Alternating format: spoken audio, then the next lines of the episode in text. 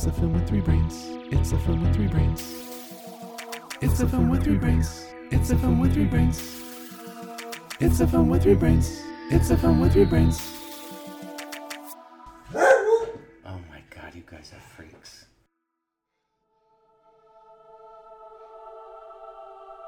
Every day, Jacob Singer goes to work, What's wrong? Uh, it's one of those days. And every day he wonders what is happening to him. Maybe it's the pressure, Jake. They're like demons, Jess. They weren't human. What were they, Jake? Let me look at your hand. You have a very strange line. See, according to this, you're already dead.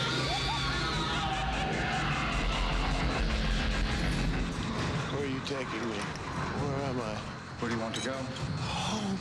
This is your home. You're dead. I'm not dead. What are you then? I'm alive.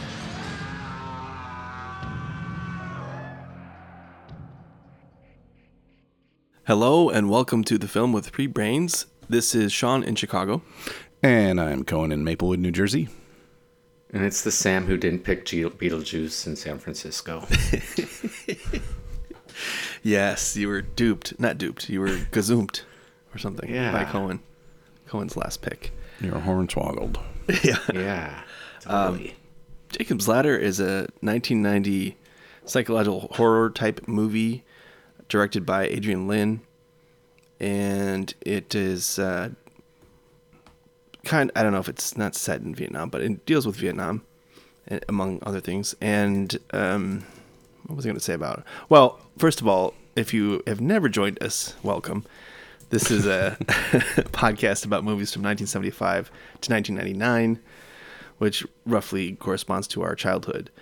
And um, yeah, I think this is one of those movies that um, you don't watch very often for for various reasons. But uh, I hadn't seen it since the you know I think college is when I saw. I didn't see it in the theater, but um, I haven't seen it since, and so it was good to revisit.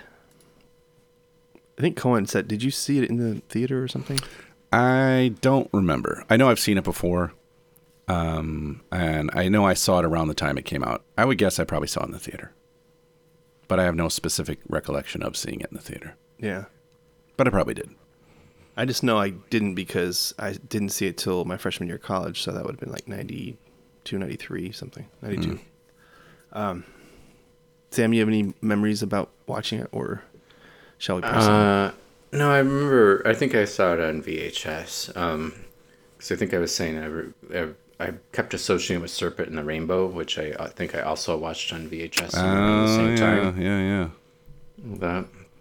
So yeah, I was watching it and I didn't remember a lot of it. I remembered some of it, and then of course, you know, uh, I'm sure we'll get to it later. But why wait till later when I could mention now that the quote is in the Radiohead song "Rabbit in the Headlights"? That as soon as I as the movie kept going, I was like, oh, I know, I know where this is going, and I knew it was hmm. building up to that quote, and then I but I didn't remember what happened, you know, after that. But I've heard um, that quote a million times.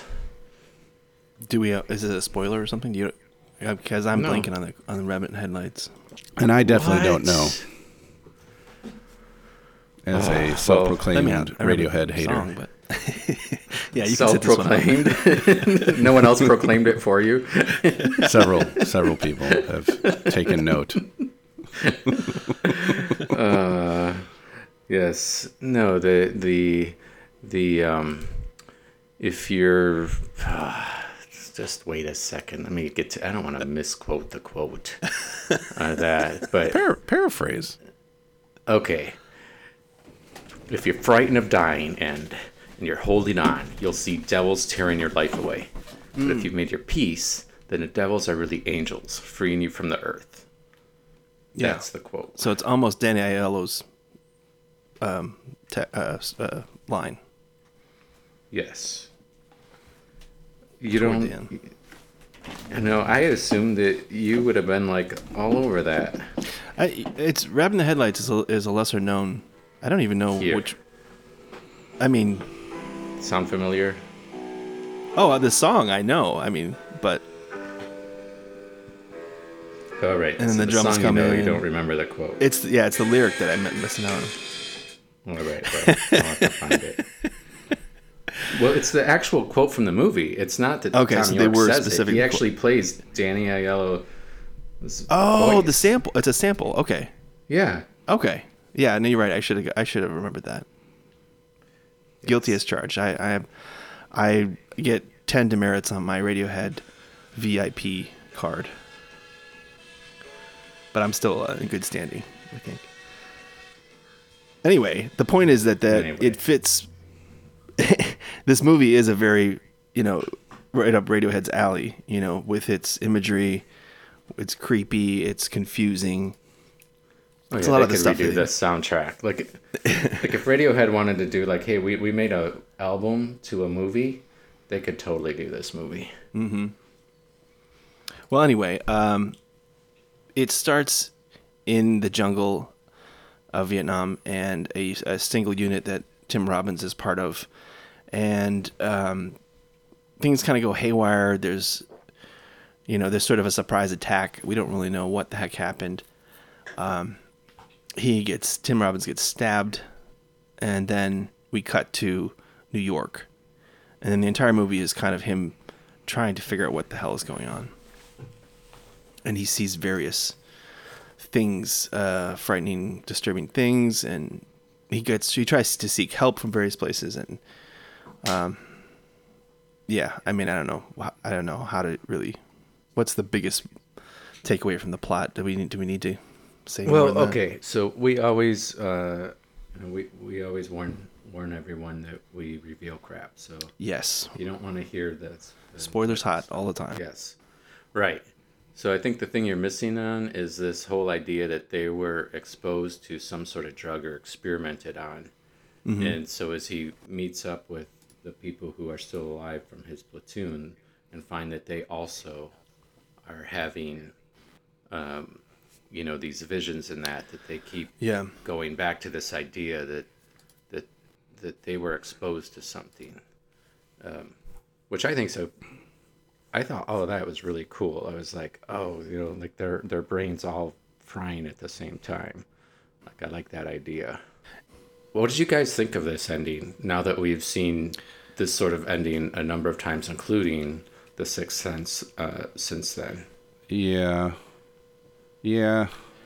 I, I, so that that's sort of a bigger question for me because, um, I I found myself a little bored watching this, and I'm not quite sure why. Like I think, it, like, I can't put my finger on any one thing I don't care for in it. Like everything's done well, and my only theory is that it's just because of, we've seen by this by now we've seen so many things like it. You know that it- it's like, well, yeah, he's probably dead. You know, and I could I didn't remember how it ended. By the way, I don't remember, and I do remember. I I, I remember not really. But uh, now here's the other thing. I remember not really caring for it much the first like when it came out, but I had no memory why. I just just had this like this feeling like I had this memory that I didn't really like it all that much, or or like it was fine. It, it had made no impact on me. I was like, that's fine. And so watching it again, I, I had the exact same feeling. I'm like, this is this is fine. Like I, it, it's it's okay. I, you know, I didn't hate it, but I also didn't really like it that much. And so I was thinking maybe it's because of that. But then, it, why didn't I like it the first time? I, I don't Yeah. know. I have no idea. I have Well, no you I have no real criticism of it because I feel like it's well made across the board. I just Yeah. it just doesn't come together for me for whatever reason. Like I didn't find it that unsettling. Um, I didn't find it that interesting. I, I don't know. And maybe maybe Yeah. the reasons I, I didn't care for it that much the first time are completely different than why now. Now maybe it's just because, like you said, M Night Shyamalan and, and, and many other people, it- it- like Lost always keeps coming to mind because even though the showrunners for the whole time are like they're not dead, they're not dead, they're not dead. Right, uh, right up until the last episode, when well, guess what? Yep, they're fucking dead. You know. so Yeah, it's it, like, like it's become a bit of a cop out. You know, it's like for you know for a long time it was oh it was all a dream.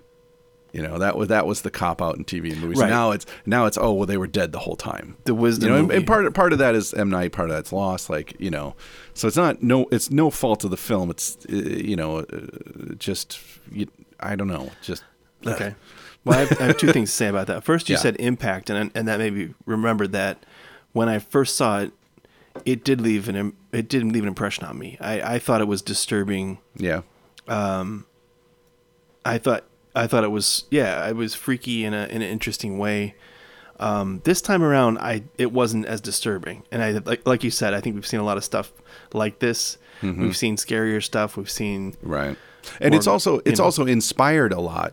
Yeah. Like the imagery from this movie has inspired a lot of, of, of media, particularly Silent Hill video game Yeah. series and, and other TV and movies. So like it's not it's no fault of its own that we've seen it before or you know, we've Yeah. seen imagery like it and it affects maybe the way we feel about the movie. And and and in fact it's it, it, you could look at it more as a pioneer Mm. suffering from everything that came after. it's interesting that you didn't remember the ending because I couldn't put out of my mind. I kept pushing it out of my mind. Like I know how it ends. That's that's one of the few things I did remember. Was like I know how this is going to end. Um, it doesn't ruin it for me, but like I said, I it was in the back of my mind, and I and I kept pushing it away. Like just don't worry about that. Don't worry about it. And um, but I don't I don't think it's it's certainly not as bad as um, Wisdom with um, Oh, yeah. uh, Emilio Estevez because that's Yeah. that just that, that's a complete cop out. It's just saying the whole thing was just a thought experiment. Well, this is this isn't quite that. You talk about wisdom? Did you say Um, yeah. Yeah. Oh yeah. Yeah. We're talking about wisdom. That- that's the ultimate like. You know, I, I remember we, we had we had a creative writing class. If you guys remember, like in sixth grade or something, and the I can't even remember who the teacher was, but they were like, know, somebody had a, a, a dream sequence. Might have been been one of us. I don't know.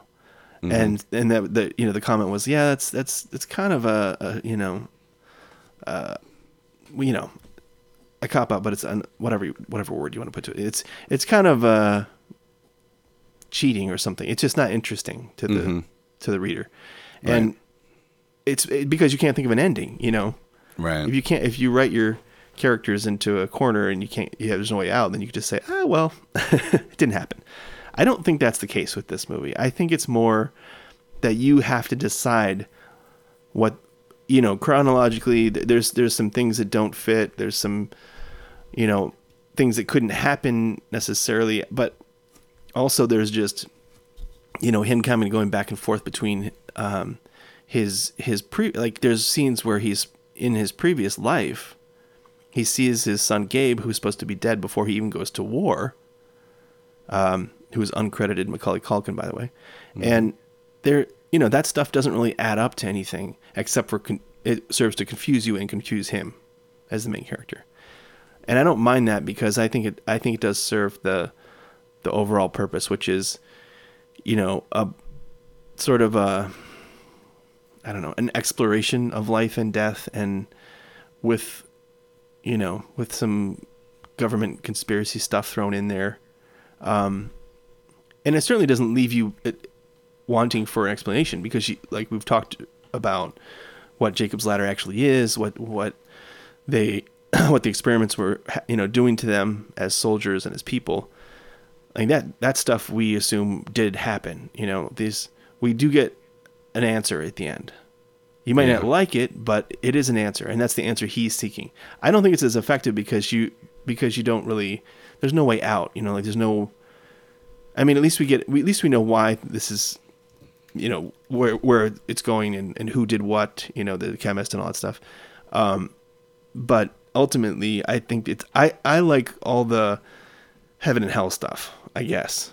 The imagery the the way that the, the you know the rabbit in the headlights bit the the all that stuff that that makes you kind of um ponder what it means to be alive or something. I don't know. I don't i don't not everything is that poignant or, or perfect or anything. It's but but but there's a lot to think about i guess which i like. Yeah.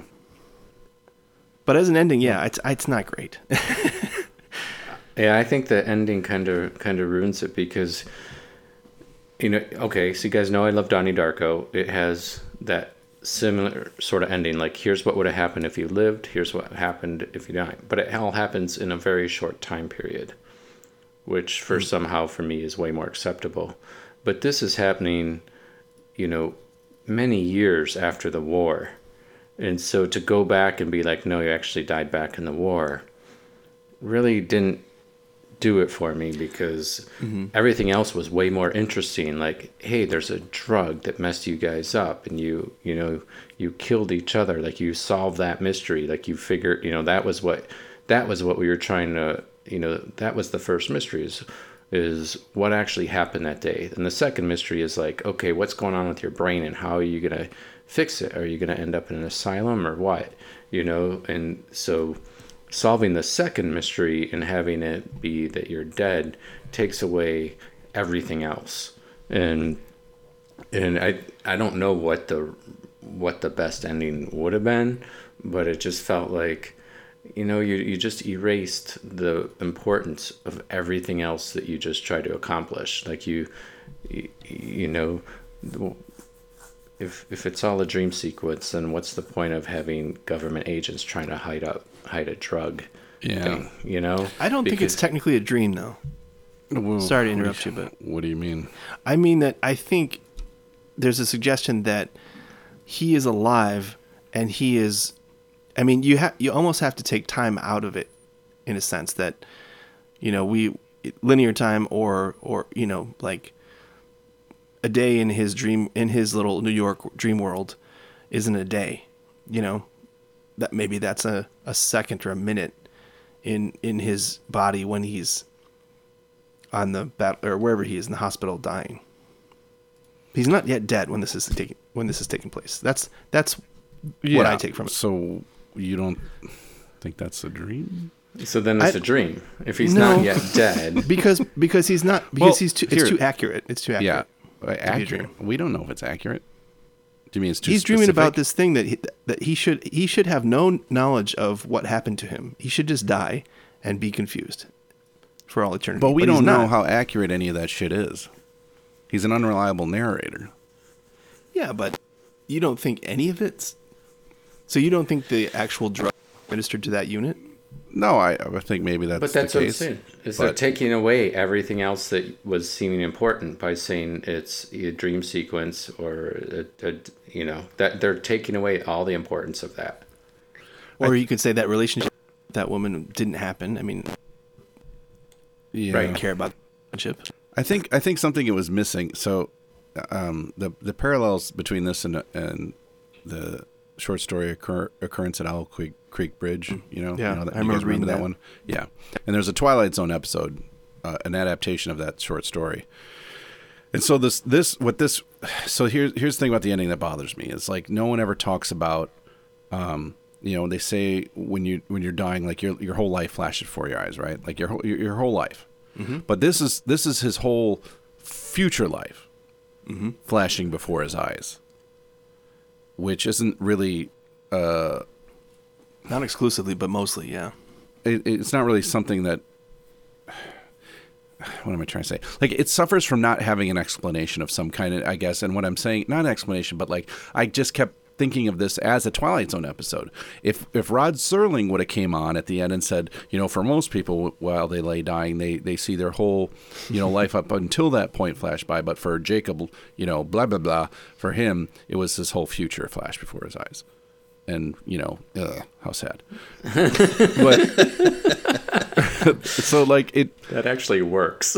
yeah so like it it it, it um it's it's sort of breaking a it's breaking a cliche or or, or, or you know it's it's going against a cliche this whole your whole life flash forward, but it's in, done in a way that you're like well we are not we that's not the way it works or that's not the way we have been brought up to believe it works given every movie TV show you know that we've seen every every anecdote we've heard, every story been passed on. You know, like so without having a a, a qualifier of some kind, it feels like uh, not a mistake, but just kind of like an I don't know. I, don't, I, I, I having a hard time expressing uh, Yeah.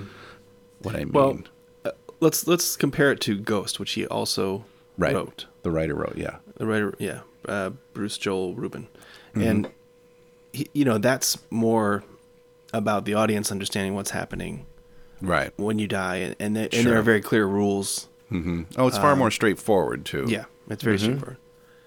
Um, but it's dealing with the same kind of uh, issue. Nah, not the same, but I mean, there's similar aspects to it as far as you know the afterlife or how how you interact with the afterlife. Because we don't have any experience with the afterlife. I mean, I don't personally. We just Um, saw a movie uh, all about the afterlife called Beetlejuice. Yeah, so we're we pretty much- experts. Yeah. All right, fair enough. that. I was one of New York's leading paranormal researchers. Yeah, before becoming a podcaster. Kudos. it's a nice feather in your cap. Anyway, what were you saying? Well, just that it's kind of it, it, you have you can't really take this at face value. So if you don't if you um if you're someone who doesn't like confusion in your movies, you're not going to like this. you know, or you're going to be like, yeah, that so he was just dead, right? He just died. But that's the whole thing. Confusion is fine. It's just when you when you when you because that's the whole thing. As an audience, we're trying to solve it the whole time, and then you you pull the carpet underneath us, say, "Sorry, it's not really a puzzle." Like, uh, Okay. the, for two hours, we were trying to solve the puzzle, and at the very end, we're told, "Sorry, it's not a puzzle." But it, but it kind of is. Be, I mean, it's not. You're right. Not not in a, not in the sense that you would like. Not not in a logical sort of. Um, yeah, doesn't fit together that at all. But the end, when he sees his dead son, and he climbs those stairs. That's the moment of closure for him. So I would argue that that is his his struggle with you know his his want his, he's clinging to life however long whatever has happened whatever actually happened in the real world for him and his soul or head or whatever he's he's still figuring out what the heck is happening and he needed that closure in order to move on I guess you know I yeah, that's a good way of looking at it. And also, if you look at it not as a dream, and don't think of it as like uh, a deathbed flash forward your whole future Right. life fast for your eyes, but think of it as a literal purgatory yeah where he's like figuring out his rela- you know how to come to terms with the death of his son Mm-hmm. as he himself is dying. yeah Tends he's making to- sense of it Mhm. Yeah, that like then it all sort of sort of comes together a little bit better for me. I think. I, I totally agree with that, but I that's why I think the time frame should be compressed so that we can accept that. Like I feel like if he had an, a tattoo on his arm that said 28 days, 6 hours, 42 minutes and 12 seconds, we'd been like, "Okay, we get it. During this 1 month after he died, he's in purgatory figuring it out." But when it mm-hmm. seems like it's so many years later, I feel like that we're not given enough clues that he's really I mean, it's only But four years. Is that that many years later? Yeah, but it seems like he had three and a half years that were good, and then all of a sudden, during the last year, he starts seeing ghosts and mm-hmm. creatures and all this stuff. So mm. it's not. We don't have a sense that he's truly in purgatory, when you know, and to have that change and to have his other people, you know, have the change. It, it just, like I said, it's. I like that idea. Like, hey, you're in purgatory. You got to figure it out. Like, where you're Right. going to go next. How you're going to accept. You know, you haven't accepted your son's death. How are you going to accept that? How are you going to accept your own death? And if so, if we were let in on that as as like little clues that this is where it was leading, instead of like I said, the carpet yanked out from under you, it's it's different. I think I think there was an effective way to do it. I just don't feel like it did it. And I th- but I thought it was really effective in building up to it. You know, and that hmm. I like how he's slowly losing his mind. I like I like the I like how scary the imagery is, and and how other people. You know, once as soon as someone else you know verifies that they too you know are having the nightmares like then all of a sudden you're like okay it's not just him going crazy or if it is it's other people too like it's something it's something more than just a mind game mm-hmm. and you know so as soon as it starts doing that you're like okay where's it going next and and that's the problem i had is it took all that away because i was really excited to figure out where it was going next that's fair Yeah, and I don't know why they don't make every movie just for me.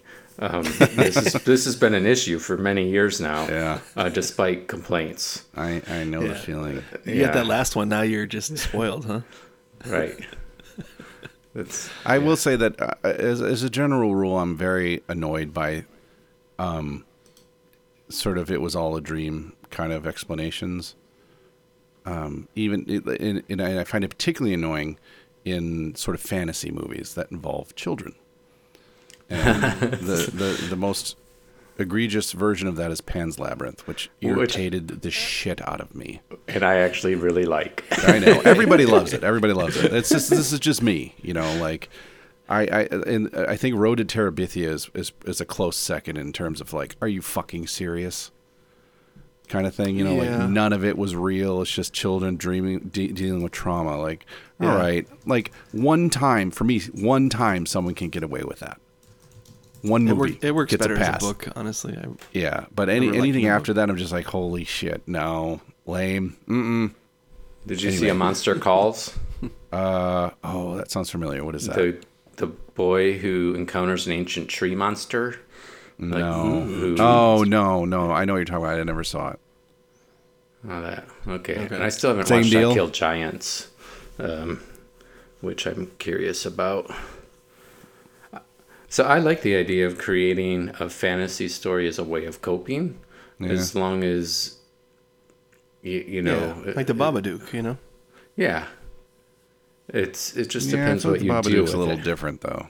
Yeah, I, I well, I think a monster calls is too. At least it's it's it, it works well the way I think that one. I mean, the the only goes. I think you know the uh, the thing the thing that separates like for example the Sixth Sense from Jacob's Ladder is that in the Sixth Sense none of it's a fucking dream. right. None of it didn't happen. It all absolutely did happen. Which makes it fucking awesome. That's It's why the, shift that's why the twist is yeah. exactly. That's why the twist is so good, and there were clues the whole time. Yeah. Yeah. as he you know sort of revisits all those clues you're like holy shit the only time so the only the only instance i can recall where it was all a dream really worked great is in a, a comedy setting which was um in newhart Do you guys uh, you know what i'm talking about The I final, don't remember the final, the end of so Yeah. yeah, so the the last- final episode of Newhart where you know he because Bob Newhart had a couple of sitcoms over the years, and so in the latest one, which was probably in the '80s, you know, it ends and he wakes up next to the wife he had in the previous sitcom at the end of the episode, at the end of the series. And he says, "I just had the craziest dream, you know, that I owned a hotel." And she's like, "Whatever, Bob, go to sleep." And then it's like it's over. It, it, it was just really funny, you know. It was like Yeah. tongue in cheek, and it was it was clever. And anyway, uh, yeah, and the, the but- stakes aren't as high because you, Right, you've, right, you've well, already right. invested you know hours of Right. your life in this sitcom, so it's not but like yeah, that's that's one of the few times where you're like, okay, that was fucking pretty good.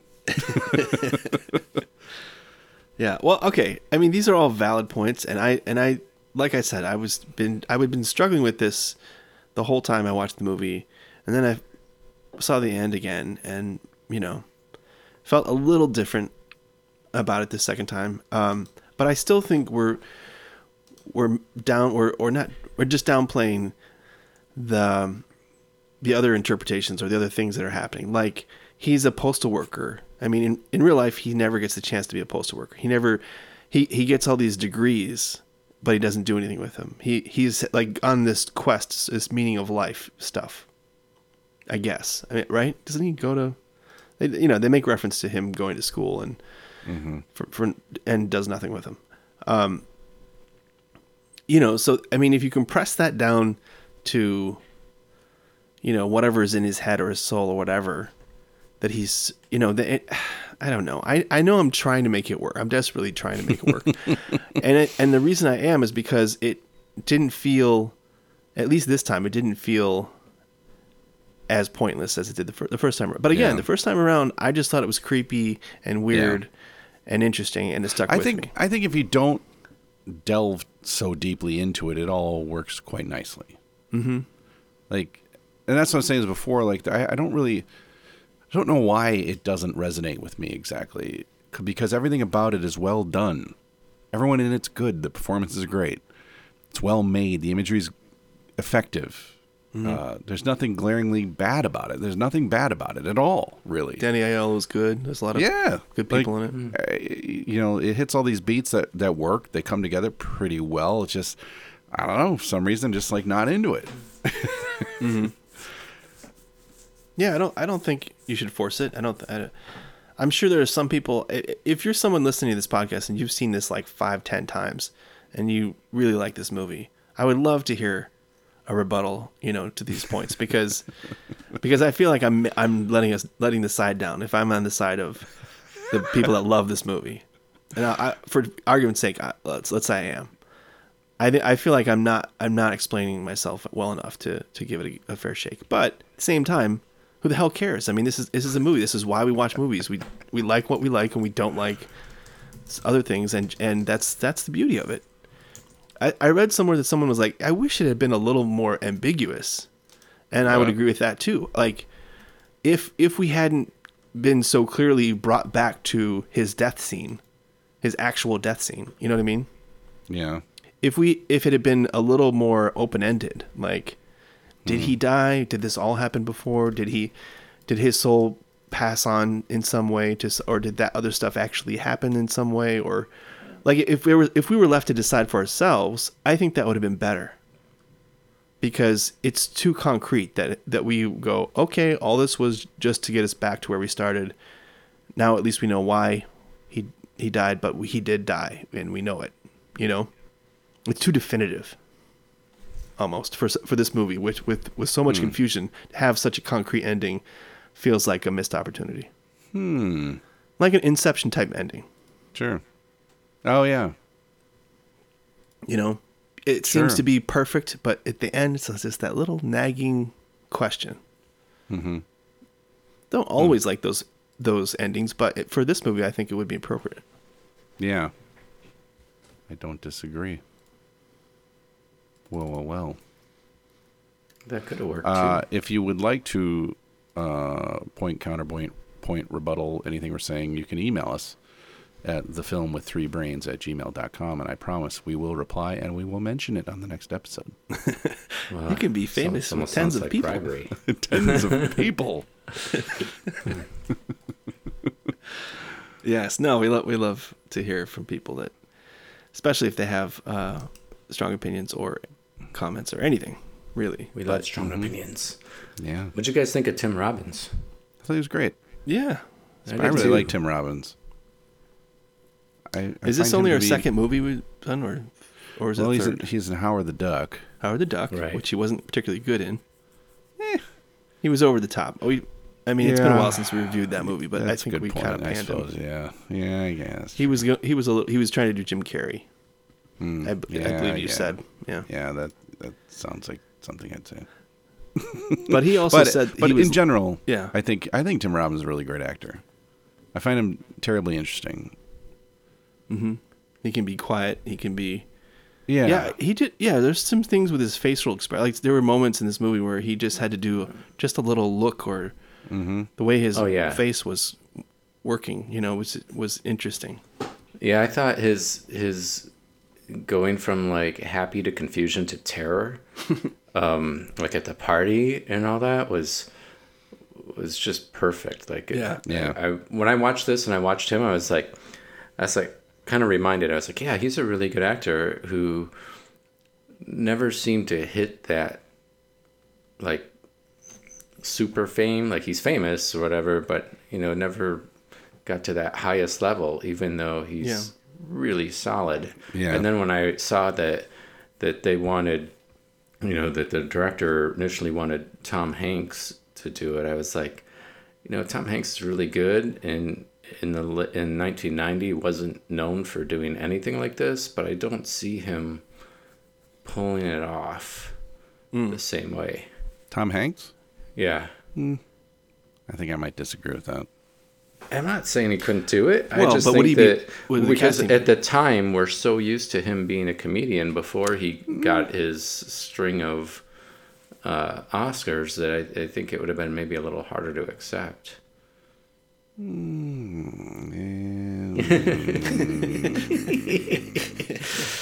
He doesn't like it. Maybe. Well, so he did Bonfire Yeah. of the Vanities instead. right. So he was he was trying to branch out too Yeah. a bit. I don't know. I, I- but, like, from I a mean, what casting year, What perspective, year did you- Big come out? Like 88, I think. 88. And then so. Yeah, I mean, Big. so he would have gone from big to this. Big. Big was a a big uh, deal for Tom Hanks as an actor. I think. Mm-hmm. You know, that was like that was really the first time he ever did anything dramatic, other than being the abusive uncle on Family Ties. Um, the alcoholic abusive uncle who That's right. who punches Michael P. Keaton I forgot about or uh, Alex P. Keaton, sorry. Um, but yeah, I mean, big and, and and to a certain extent, punchline what he did after that, I think. But big, I think big was a turning point. You know, Bonfire of the Vanities was kind of a, dr- a straight drama. League of Their Own, he was comedy, but a little bit of drama. And Sleepless in Seattle, I guess. But and then you know, three. It, I guess it, it wasn't until Philadelphia when he was like Oscar winning That's what I'm saying. actor. Yeah, so I suppose. I just I, it, so maybe I just I I think I might be agreeing with you. I suppose I just I can. but, but I'm not going to admit it. well, just like, he's just such a good fucking Yeah. actor. Tom Hanks is He such an is. incredible Oh, actor. and, no and, doubt. And like the things he's done since then are mind-boggling to me in some capa- sometimes. Like I, I, I always come back to um the the one with the boat, uh the the pirate Castaway. No, no, no, not that no, one. Captain Phillips. Captain Phillips. Oh yeah. Like the ending of that movie. It's like the best performance I've ever seen by a fucking human. When he's going through his whole like shock and sort of whatever. I'd to anyway, see it again. so when I think about it, it, it's worth it just to see his performance at the end. Yeah. When everything's you know the dust is starting to settle and he finally like th- the adrenaline runs out, and like the reality of it all hits him and he just like he's completely debilitated. He can hardly speak. You know. Yeah. It's amazing. It blows my mind. He's so good. I I think we're talking about casting here though, because Yeah, yeah, yeah. No, I know. Tim I just I Robbins got is- I got on a bit on a tangent. But I, I agree with you. I don't think it's. I'm. I'm. What's what I'm saying. I'm qualifying it because Tom Tom Hanks could give the the right performance, but I, I still don't think he's a. He would be. I think still think he'd be miscast in this role Yeah, compared to Tim Robbins. I like. I like the way Tim Robbins I do too. did did it. I think his performance was quite good. I like him in everything he does, mostly except for Howard the Duck.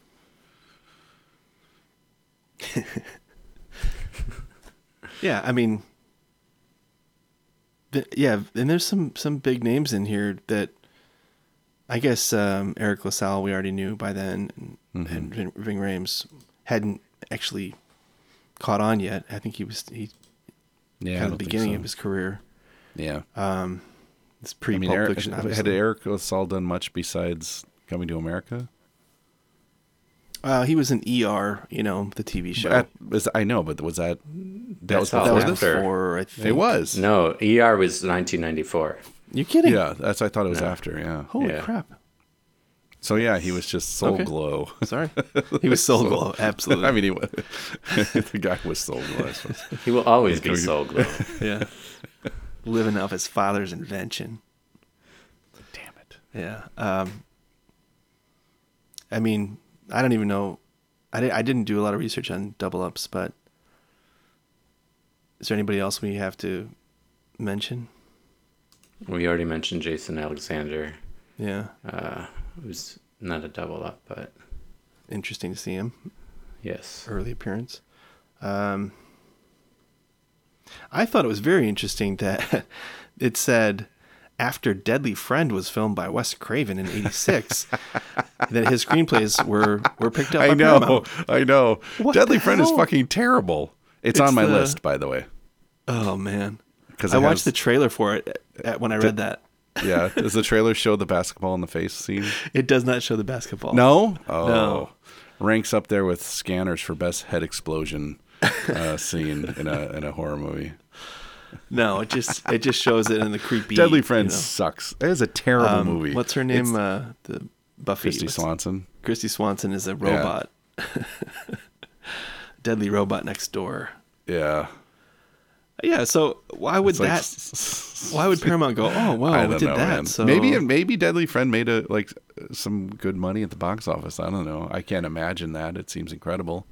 yeah, Or maybe just because Wes Craven at the time, Wes Craven, this is coming off of what Nightmare on Elm Street, and what the hell else did he do early on that kind of like made him sort of the horror maestro? So maybe just the fact that he directed a film that that guy wrote was enough. They're like, oh well, Wes Craven made Deadly Friends, so this guy okay, has got something. that could I don't, That's a guess. I don't know. It was a box office bomb. It had to have been Deadly so bad, It didn't make back its budget. which probably wasn't very big. Its budget was 11 million. Wow, eleven million for that? Yeah. Yeah. Well, Sort Chrissy. Swanson. Got to pay her. Also, the mom from the Goonies. Oh, there you go. Uh, some years ago, I saw a documentary about um, script writing, and they had they were talking about Ghost and how when you have that moment of uh, you know the, the when you realize what the concept can become, and how how excited he was, and and and how easy it was to sell that it took no effort because because once he had that idea, he was it just wrote itself, and and it was, he was so excited about it that he could get everyone else excited about it. Hmm. Hmm. Yeah, I mean, he. Well, I don't. Yeah, it's just so weird that it it it went from Paramount to Carolco Pictures, hmm. and they gave him final cut and creative control. So this stuff that we're bitching about, I wonder, would it have been? I I, I would guess it would have been a bigger box office success if Paramount put it out and and you know tweaked the ending probably. You know and Yeah. stuff like that. But I don't think it would have been made it a better movie. Hmm. At least not my in my opinion. What Rotten Tomatoes is interest, interesting because it's the audience is like eighty four percent and the critics is low, seventy two lower seventy two percent. Hmm. So critics didn't love it, but audiences still like it. It's more of a cult film now. Um, and for me, it's interesting because I generally prefer movies that are liked more by critics and audience, but this one's the other way around. Mm-hmm. So make of that what you will. We have another double up. Uh, Brent Hinkley was in Falling Down. Ooh. He uh, played Jerry in this. Was he the he was like um, one of the. I think he was one of the soldiers. Oh, Yeah. just just one of them. Okay. I think he was one of the guys in his unit. I think. Okay. I think. There weren't yeah. weren't that many. Um Hmm. I mean, it's it made its money, but just barely. But it also like the first weekend it did it was the number one movie in the so like the number one box office movie for that weekend. And then it kind of tapered off. It didn't have a good second weekend and so on. Which I think is interesting because this is one of those movies that would be word of mouth type like, "Oh, this is re- this is crazy movie," you know. But I'm sure plenty of people spoiled it like we are doing now. But you know, if you told you like, yeah, I really liked it. Ending I didn't like that. Oh, what was the ending? You know, and then you talk about it. Less people are going to go see that movie after that if they know the the secret. You know, Yeah. that's that's my best guess for why it did well the first time around and then it didn't do as well. Do you remember when Sixth Sense came out and they were like, "Can you guess the twist?" Yeah. I remember seeing those trailers and being really annoyed by that, and also thankful thankful that I'd already seen it. if I hadn't seen it, I would have been uh, livid. Because if if you if you go into the movie going, "Can you guess the twist?" and then you obviously are going to guess it, you you've ruined that experience. I mean, that's I know I'm I'm a nutty, uh, fastidious purist in this regard. I uh, I'm stupid about it. I won't even look at the screen when there's trailers that I I'm at the movie theater and I'm not looking at the screen, so I cannot see some images from this movie I want to see. I don't know. I'm I'm weird that way. But if if half the movie, like a Sixth Sense or something, if half the movie is basically the twist, and you give that away to audiences before they even go, what's the damn point? No, Right. Yeah. Sure. And that's that's carried with me because I'll still want to see if it's a movie I want to see. I want to see it quick. I don't want to. I don't want to hear about it until I've seen it. Yeah. Anyway, I, I I may have mentioned this in the podcast before. But it's it all goes back to my pre- presumed innocent experience, which which was uh, ruined for me by my loving parents when I was watching it. the quote was, "I can't believe that sh- that she actually was the killer." You know, Oh God. I didn't Thanks. see it coming. I was like, we were like halfway in too. We weren't even like if it was in the first five minutes, I've been like, okay, well, I guess I'm not watching this movie. But we were like halfway through it. I actually don't think I've ever seen Presumed Innocent. It's a really good movie. It's a very good movie. It's if it's a it's a crime procedural, a lot of courtroom stuff. Mm-hmm. Uh, Raul, uh, what's his name? Raul Julio. Raul Julia? Julia. Raul Julia is is excellent. Harrison Ford's good. Obviously, Brian Dennehy.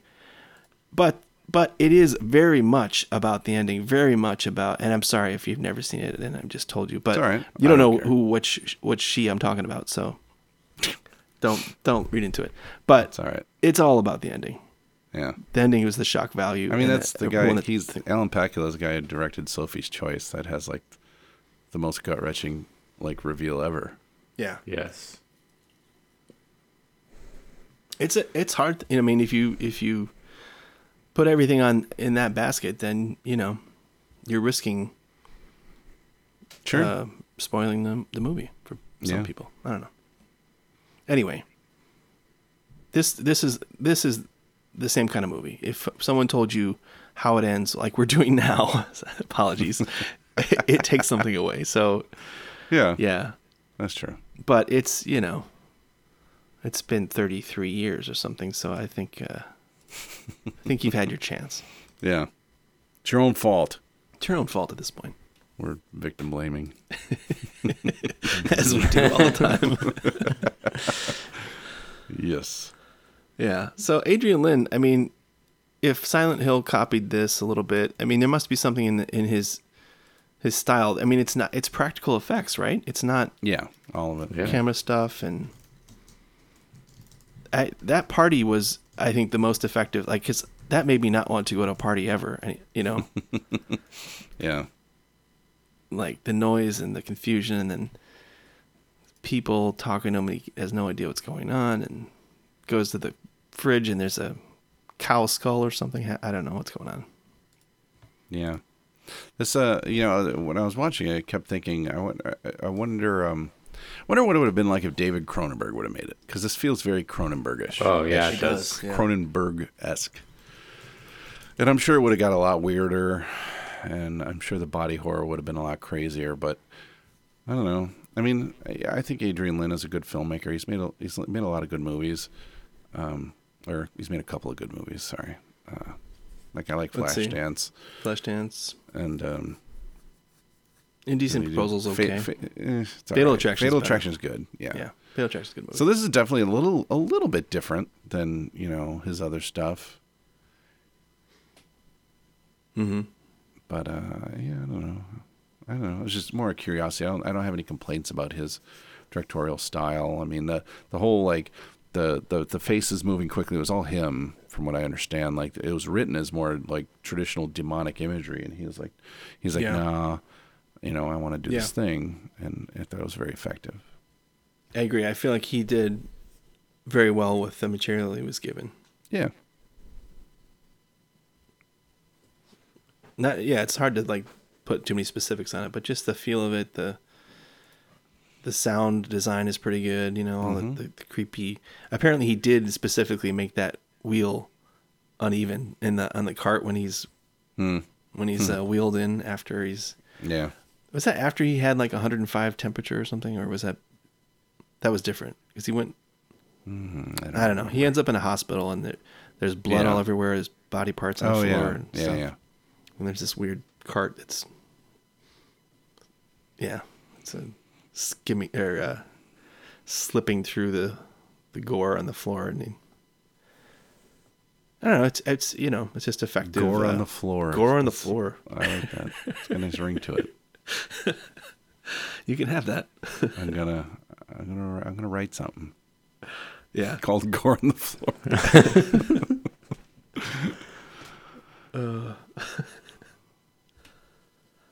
Uh, oh, I just I also like to point out that while I realize that Jacob's ladder is a biblical reference, I have no idea what it actually means. It is a bridge from earth to heaven. It's I mean, I know uh, that. Book of I guess I, yeah. I guess I knew that, but I don't know. I thought there was more to it. Uh, There is, but I don't think it's. I don't think it's important. I don't think any part of it is important except for It's the. not really relevant, Not really. but it is a bit of a clue It is. Yes. to the film Sure. if you know. I guess I never. I guess I never. Really, I wasn't even thinking about that at all when I was watching it. I think that's a plus because if he could have hammered it too much, Yeah. you know, I think it was more important at the end. And I, I it's like I like, I, I don't know. Could the movie have just ended with him walking up the stairs Sure. in the light? You know, the we didn't have to go back to Vietnam, Right. Yeah. and the studio didn't make him do that, so that was his choice. Who knows? yeah, psychic reads his palm and tells him he's already dead, and you know, there's yeah, there's very clear references to death all the way through. Yeah. but we're not supposed to think, oh yeah, he's that's that's the answer. That's because it's not just that. I don't think. And in my head, in my memory of it, I was like, oh, is it isn't it Agent Orange? Because you know that was the big thing, Yeah. and it's similar, but it's not. It's uh, Yeah. it's even worse than Agent Orange. What about that? I mean, so the first the scene with him in New York is in the subway, and he's lost, not lost, but he can't get out. Yeah. Was that? I mean, that's another station. What was that? What's the station that you that's always used in movies? Oh well, usually it's it's uh, Hoyt Schermerhorn in Brooklyn, because there's like four platforms, but the outer ones are in dis- are not in use. And is Bergen an actual stop? Bergen is yeah, Bergen is. It's in Carroll Gardens. It's off the F and G line. Uh, I didn't realize there was a, a like an unused station below the one they use. I didn't know that until reading about this movie. Hmm. It was surprising because when I was watching the movie, I was like, "Oh, that's got to be Hoyt and Schermerhorn," because like everything in New York that has to show subway is in uh, Hoyt and Schermerhorn, from like the bad music video to the Pelham. remake of Pelham One Two Three. Like it, Yeah. They always use Hoyt and Schermerhorn, so I, I was surprised to find it, that out. I didn't know that. So they just ha- it just happened to be closed, and they could shoot there. Well, no, there was a, a disused station below the one they use. Oh, it, okay. So it wasn't the the actual station that's No, in use no. now. Okay. No, they had to they had to sort of refurbish the the abandoned one that's below it. That's crazy. Yeah. Yeah, I love tunnels like that. I mean, Chicago has made the mistake of making tiny underground tunnels that was actually lose, used for boot, bootlegging mm. in the Al Capone days. So mm-hmm. that's why we have the elevated train because we couldn't use them. They were they didn't build very good tunnels about down there, even if they were. I think that's the story. I don't know. Whatever. But it's dumb. It's like we don't have an actual subway here. It's dumb. It's dumb. Well, you got the L, but the it's L. just not, it's not sub. it's just it's noisier and it's It's elevated. It's more it's more a part of the city, I guess. Yeah. But it's clean and it's reliable. Mostly. Although we just had a um, NASCAR. Oh, you're being facetious, yeah. No, no, no. I was just comparing it to New York, which Oh, is okay, okay. sometimes reliable, never clean. This is apropos of nothing, but did you guys know they just had a NASCAR race in downtown Chicago last weekend? what? It's insane. Really? They shut down. Yeah, they they made a street course right downtown in the lake and Lakeshore Drive. Shut down the city so they could have NASCAR shenanigans. You know, it, it's it's just bizarre. I, I I don't know why I'm bringing it up, That's but odd. That sounds like um, what's the race they do in Monaco? That sounds like that. Like the uh, well, but Monaco is kind of a tradition. Yeah, Monaco is right in the streets. right, um, but it's also not NASCAR. It's It's F1. It's a Yeah, Formula, Formula yeah, One Formula. race. It's a yeah, it's a classic race, but Hmm. but yeah, they have they have like you know billionaires on yachts that come to watch that race. I mean, yeah. I don't know what they're trying to go for with bringing it to Chicago, but uh, NASCAR isn't. Nobody That, goes to Chicago downtown anymore. it's kind of true, but I mean, I don't Ghost think that's the way to get them back. I, I think at some point we were talking about Jacob's Ladder. Were we? Yeah. Is that a movie? One little follow up. Yeah. Uh, in 2003, the U.S. Department of Veterans Affa- Affairs uh, released a pamphlet that admitted that it experimented on nearly 7,000 soldiers with, with more than 250 chemicals, including hallucinogens such as LSD and PCP, as well as biological and chemical agents. Uh, From 1950 to 1975, they, a lot of the experiments took place at uh, Edgewood Arsenal in Maryland. Hmm. So, kind of interesting because when that movie's made, the conclusion is that they deny that they did anything. Hmm. But then 13 years later, they admit it. Hmm. Yeah. Anyway, want to know what we're doing next? Yes. Yeah, I was just thinking of any anything else we had to cover, but obviously, if you're a kid, you you, you don't want to watch this until you get older. I think that's all it Right. needs to say. Yes. Um, I'm sticking with Vietnam. Ooh, Oh. interesting. Well, well, well. Yep. Okay, is that the hint? That is the hint. Okay, Oh, I mean, Um, a, is it House? That's a really good guess. But that's that not would be that would be appropriate because I'm pretty sure that is on my list. Even though I already picked a movie called House, I think the other one that Sean is mentioning is also on my list. Say your prayers, Roger. All right, so what else? Okay. We're going with the music by John Williams. Is it 1941? No, it's Born on the Fourth of July. Yeah, it is. Oh, I didn't know John Yeah, Williams did Tom Born on the Fourth of July. Yeah, 1941 would be hard to be Vietnam at the same Yeah. time. Oh wait, that's World War II. stupid, stupid. Yeah, I think I had that soundtrack. Did you have that one? Sometimes I I, forget that I sometimes I forget that John Williams does scores for other people besides Steven Spielberg. Yeah, you did. A couple. yeah. Huh. That's not our. Is that our? Oh no, we did the Firm. I was gonna say that's not our first Tom Cruise movie. I think Interesting. It's our first Oliver Stone another- movie. First Oliver Stone and Hmm. another non-action Tom Cruise. Yeah. Well, it's on uh, Netflix right now, which is one of the reasons why I picked it because I saw it advertised the other day. And I was watching the advertisement, you know, the little It thing that they put up, and I was like, I don't remember this movie at all. I saw it in the theater, I think, with you, Sean, um, and I don't remember ever seeing it since. Hmm. Maybe I didn't see it with you. I don't remember going to the theater, but Oh, I definitely Maybe- saw it in the maybe. theater. December 20th, 1989. Come on, Christmas break. what else I don't would we have been be. doing? Yeah, What that's else true. would we be doing? Yeah. Oh wait a minute, Christmas break. Oh yeah, '89. Okay. I don't know. I saw it Yeah. at the theater though. That's all I remember, and I have not seen it since. It's like Oh. sophomores or something. I don't know. Cool. That's a cool pick. I like that. Nice tie-in. Yeah. You must have been planning that for days. Months. this might be our first Willem Dafoe too. Huh. Hmm. Wait. Willem Dafoe's in Born on the Fourth of July. Yeah, he is. Huh. Yeah. I guess I haven't seen it in a while. I don't remember very well. It's more drama. Cool. All right. Yeah. That should be fun.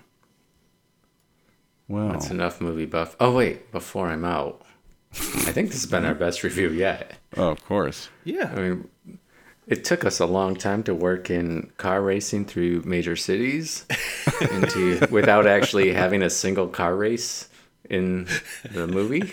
Yeah, So I'm pretty glad we did that. Yeah, that's important information for our listeners. it is.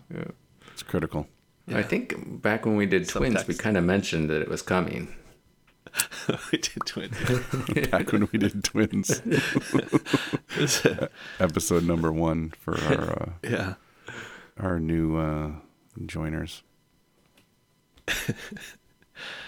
Yeah, you know those 100 plus episode payoffs are really, you know, underrated, Very underused. patient. Very patient. Playing the long game.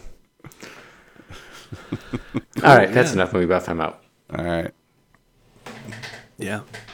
See y'all uh, next time. Thanks for listening for Born on the 4th of July, even though it's already passed. Big gulps, eh? Well, see you later.